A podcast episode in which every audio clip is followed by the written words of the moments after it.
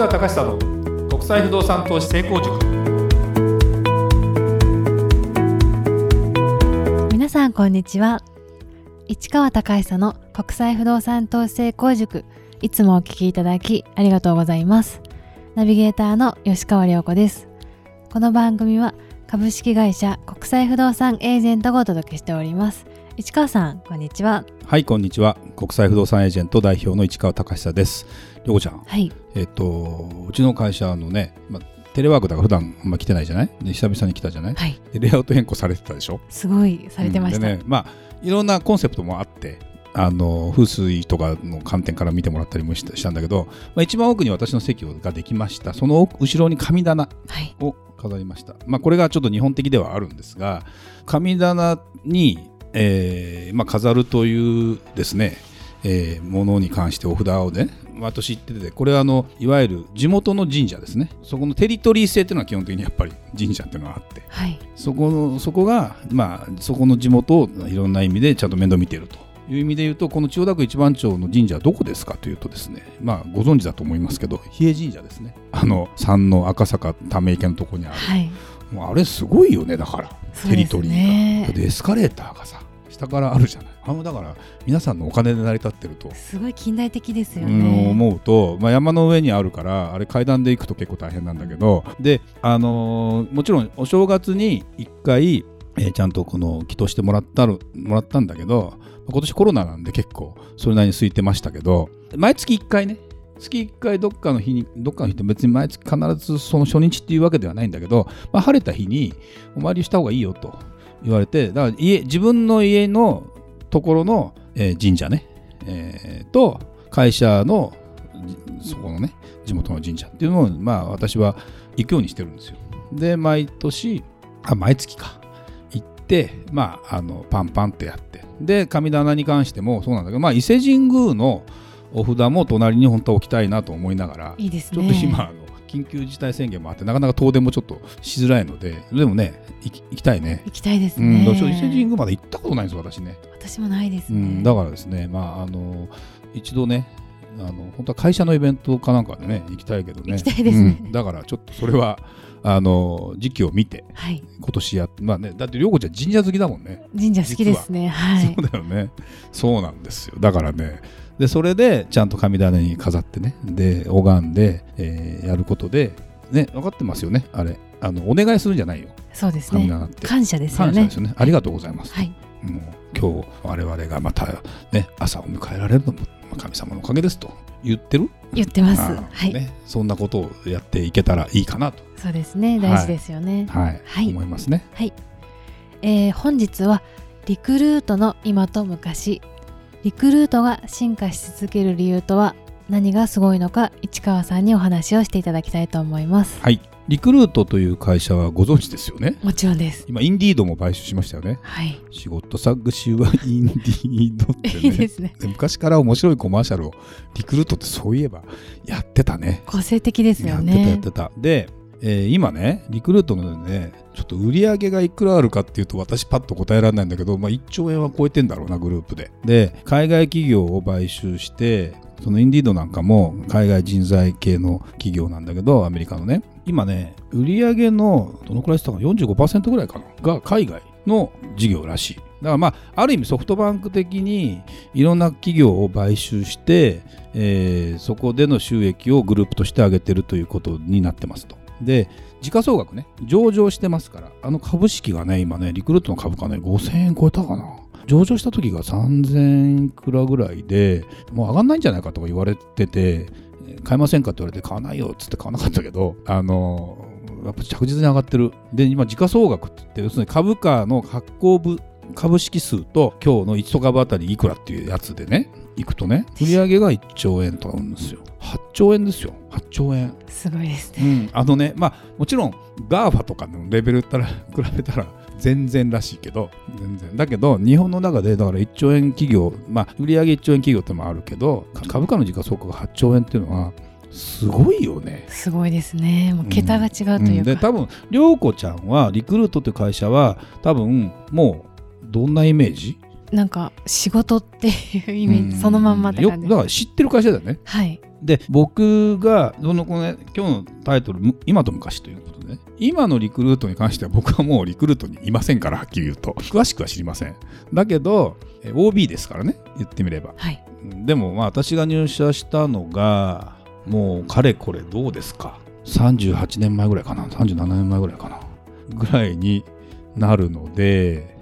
でもリクルートって会社はそこがその時点で創業何年だったかな20年ぐらいやってたのかな15年以上やったのかな。結構歴史があるんですね。そうですよ。その当時僕は内定者の時は日本リクルートセンターという会社で私が入社した日に株式会社リクルートという名前に社名変更したんです実は。で私はその会社に、えー、まあ縁あって入ったというか、まあ、そんなに深い理由もなくでもこの会社面白いなと。給料高いしいいなというようなこともあってどちらかというと採用担当の人になんとなく騙されて入ったみたいな。そうなんですね。そうそうそうなんでねやっぱりね僕ねうちの会社ってまだまだ小さな会社じゃないですか。まあ今はしょうがないと思うけど将来的にやっぱ大きくしたいとも思ってるしちゃんとした会社として後継者とかにもね、えー、見つけなきゃいけないとかいろいろ思ってる中で言うと一番頭抱えるのはやっぱ採用なんですよ。採用。でもちろん今はだ縁故採用というか知り合いで採用してるというかね。もともとリクルートの時の僕の部下だった人たち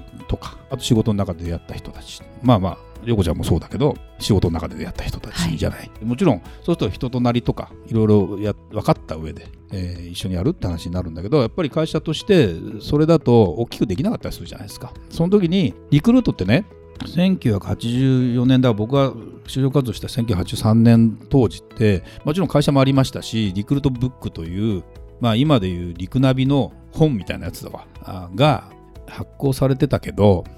まあ、そこにはいろんな名だたる企業が載ってるわけよ、まあ、広告だからねあれあの本自体がね、はい、で一番後ろの一番後ろのページに実は日本リクルートセンターと載ってて。で日本リクルートセンターって名前だからなんとかセンターって大体何やってんのか分からないっていうか別にあの民間企業とあんま思ってなくて。で別にその当時だからそんなインターネットもないし情報もよく分かんない学生がだから自分がまああんまりその僕も本当は中国語学科が専攻なんで語学を生かそうという気になれば、まあ、みんな僕の友達はその当時その当時中国語のレベルが高かろうが高くなかろうが大体中国関係の仕事に就いたのメーカーとか商社とか、まあ、マスコミとか含めてね。でまあまあの大きな会社行けたんですけど、まあ、僕はあんまりそこまで深く考えなかった中で言うと結果的にそのリクルートの採用の仕方っていうかこれがねちょっと今はもうほっといても多分リクルートって人気企業だから来ると思うし、はい、でリクルート、まあ、今リクルートだけじゃないマイナビとかもその人気企業ランキングとか出してるでしょ？で1位が銀行さんとか商社とか。そうですね。まあ今ちょっともうこれ毎年結構変わったりしてるけどね。してるけど実はねまあ、男子にはそこまで人気なかったんだけど女子には昔からリクルートって人気あったんですよ。僕らの頃から。なんでかっていうと男女平等給料一緒頑張った分だけっていう感じだったから実はただその当時リクルートって会社自分の会社で自分の会社の名前をランキングに載せるわけにもいかないので外してたんだけど。で僕が聞いたところによると女子の中のランキングではもう4位だったよ。すごいですね。リクルートその当時で。で男子はね100位ぐらいだったかな。だいぶ違いますね。全然違う。だからうーんと思ってたんだけどこれがまたね採用の仕方がすごいやっぱり基本的に若い人間だから新入社員でいきなりあの採用担当に配属されたりするんです人事部の。それはだから優秀というかまあ採用にふさわしい人間。で採用担当ってどういう仕事するか分かる？来た人が例えば受けたいって人がいて面接の段取りしてってでお偉さんが面接するかと思いきや。まあリクルートってそもそも、はい、当時まだ役員っつっても30代40社長江添さんがまだ40代ぐらいだったかな？50ぐらいだったかな？って思うともう役職者でも若いわけですよ。で課長さんで27ぐらいですから。結構若いですね、うん、で5年目ぐらいで課長ですから。だから1年生からでももう現場で活躍するわけですよ。で採用担当って何するかというと僕はあの後でいろいろ仕組みも知ったんだけど営業だよ。営業マン。要は人をあのね、リクルートってやっぱりそこまでの有名な会社じゃないから本当に名だたるすごい優秀な人間をあの右から左で取れるかなんて状態ではない。だけど、まあ、いろんな意味で川上のところにいるわけですよ。学生との接点って絶対持ってるわけだって。名簿持ってるし自分のところでさだっていろんなリクルートブック送ってるわけだし。そうですよね、まあ、いろんなアプローチができるわけですよ。まあ今ちょっともうそんなことしなくてもいいんだろうけど。そうするとおのおのいろんなあのアルバイトと称してインタビューしたりいろんなことと会う機会があるわけ。向こう側から会う機会があるわけ。でそれは学校を選べるわけ。はっきり言うと。向こう側から。なるほど、うん、だから後になって思うけどそれちゃんと露骨に選んでおきながらなんとなく別に面白いね。当時ね自分が行きたいという人もいたのかもしれない。でも僕は全然眼中にないというか知らない。リクルートって会社は自分が行くなんか思ってないから。でもあの向こうがあるきっかけで僕と出会いました。でこいつリクルート同じ同じ職場で働かしたら面白いんじゃないかと向こうが、まあ、いろんな意味で思うわけですよ、まあ、適性とか含めてね。ででそれの人間が若いわけだってこっちからすれば。1個上の人とか2個上のぐらいの人よ3個上のぐらいの人。と話してるうちに洗脳されるわけだんだん。そうなんですね、うん、あのでもちろんそこで会わない人には多分もうだから営業活動と一緒ですよだから。お客さんと話してて。ででも全然興味はないけどって言いながらなんとなく俺興味見てきたでもこの人だと思った人を向こう側からこうピックアップしてで採用というか要は捕まえて入社させるわけだ。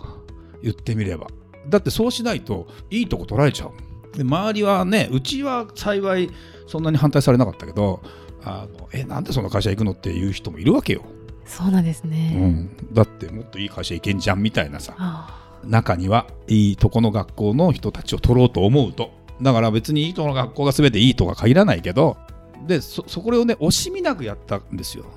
最初からだ採用活動費ってものすごく多い。桁が違うみたいよ。10倍ぐらいよ。他の普通の会社と違うみたいだって今みたくなんか広告して来なさいなんて来ないわけだから。要するに採用担当いっぱいあのこう配属してで地道に営業活動して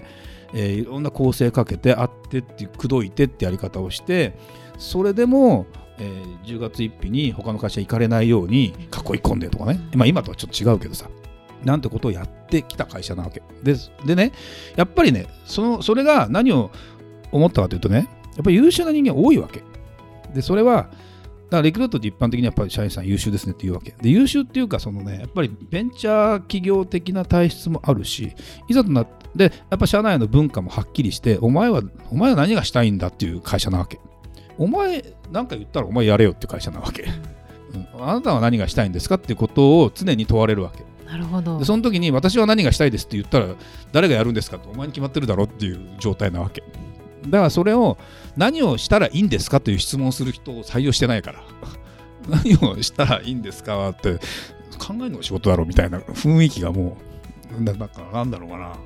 そんな状態でもなくてもう最初から当たり前かなと思ってやってたんだけどだからそういうことが積み重なってそういう社員が集まってるどういう状態が起きるかというとリクルート事件があね創業者の江添さんが逮捕されていで結局まあ引退しちゃうわけですよ。でいろんなねちょ大栄さんに助けてもらっていろんなことあったけどでも結局し社長って今回若返ったけどまた45歳かなんかで中の社長になったけどはい。中からあの他から来た人間、まあ、なさ中途採用かどうかは別よ。だけど中からし社長になってで78年政権支えてで世代交代していくっていうパターンで今ここまでの会社になるってやっぱりね人材が全てだね。でその仕組みができててでそこは徹底してる。これはすごい。で、えーまあ、僕はさすがにそこまではできないと思いながらそれをね1900だから70年代ぐらいからやってた江添さんってすごいよねと。って思いながらあのいるんですね。だから多分皆さんそこまでのことは分かってないかなという気もするし3ヶ月だけリクルートにいたからリクルート出身だって人もいるから最近。この間リクルートの OB の人に会って十何年いたって言ったら珍しいねって僕の会話の中で。でもそれこそ生粋のリクルートじゃないですかって話をしてたんだけど僕は25年もいたからね結局グループにね。と思うと、うん、なかなか面白いなと思ってね。この会社ねだからそれの文化がちゃんとあってまあいろいろ今細かいところ全然システム違うと思うけど多分その DNA は多分あるんじゃないかなと僕は思ってるので、ぜひね会社ってそういうところで多分差がついていくとは思うので国際不動産エージェントが できるとしたら僕もそういうような組織にしたいしそういう採用もしたいしっていうまでは私はやめられまへんみたいな感じでね。頑張っていこうかなとはい思いますんで、もうぜひねそんな目でリクルート見たら面白いかなと思いますね。はいありがとうございました。それではまた次回お会いしましょうありがとうございましたありがとうございました。